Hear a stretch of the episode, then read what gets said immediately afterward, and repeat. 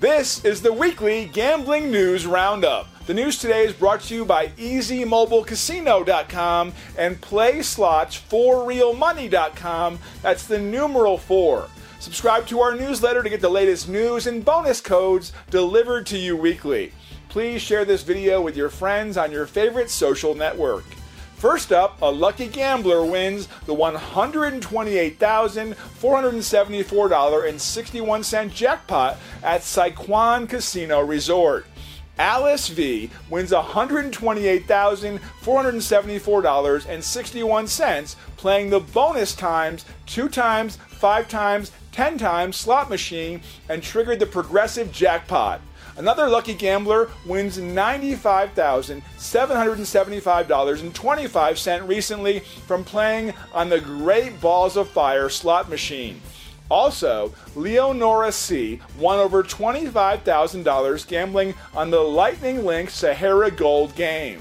Some other big wins came from the Great Balls of Fire slot machine, which paid out over $20,000 while playing Lightning Link high stakes slot machine. The Super Bowl Keno, game paid out over $22,000 recently.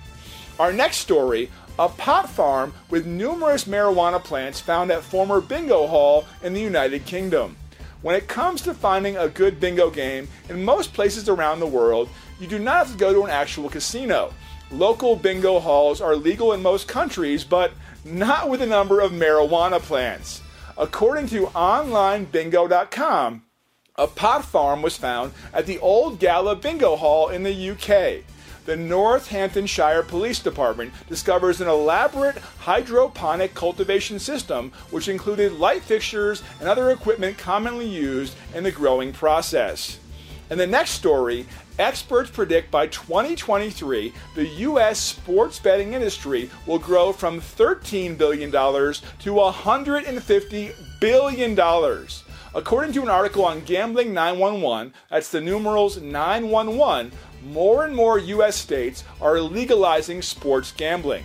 They have a formula that speculates that around 76% of the U.S. states will eventually legalize sports betting. This study also finds that once a state legalizes gambling, 46% of current sports bettors say the legalization has caused them to wager more frequently. Lastly, gambling in Atlantic City is on pace for $3 billion in revenue. Atlantic City has added two more casinos to the boardwalk over the last couple of years.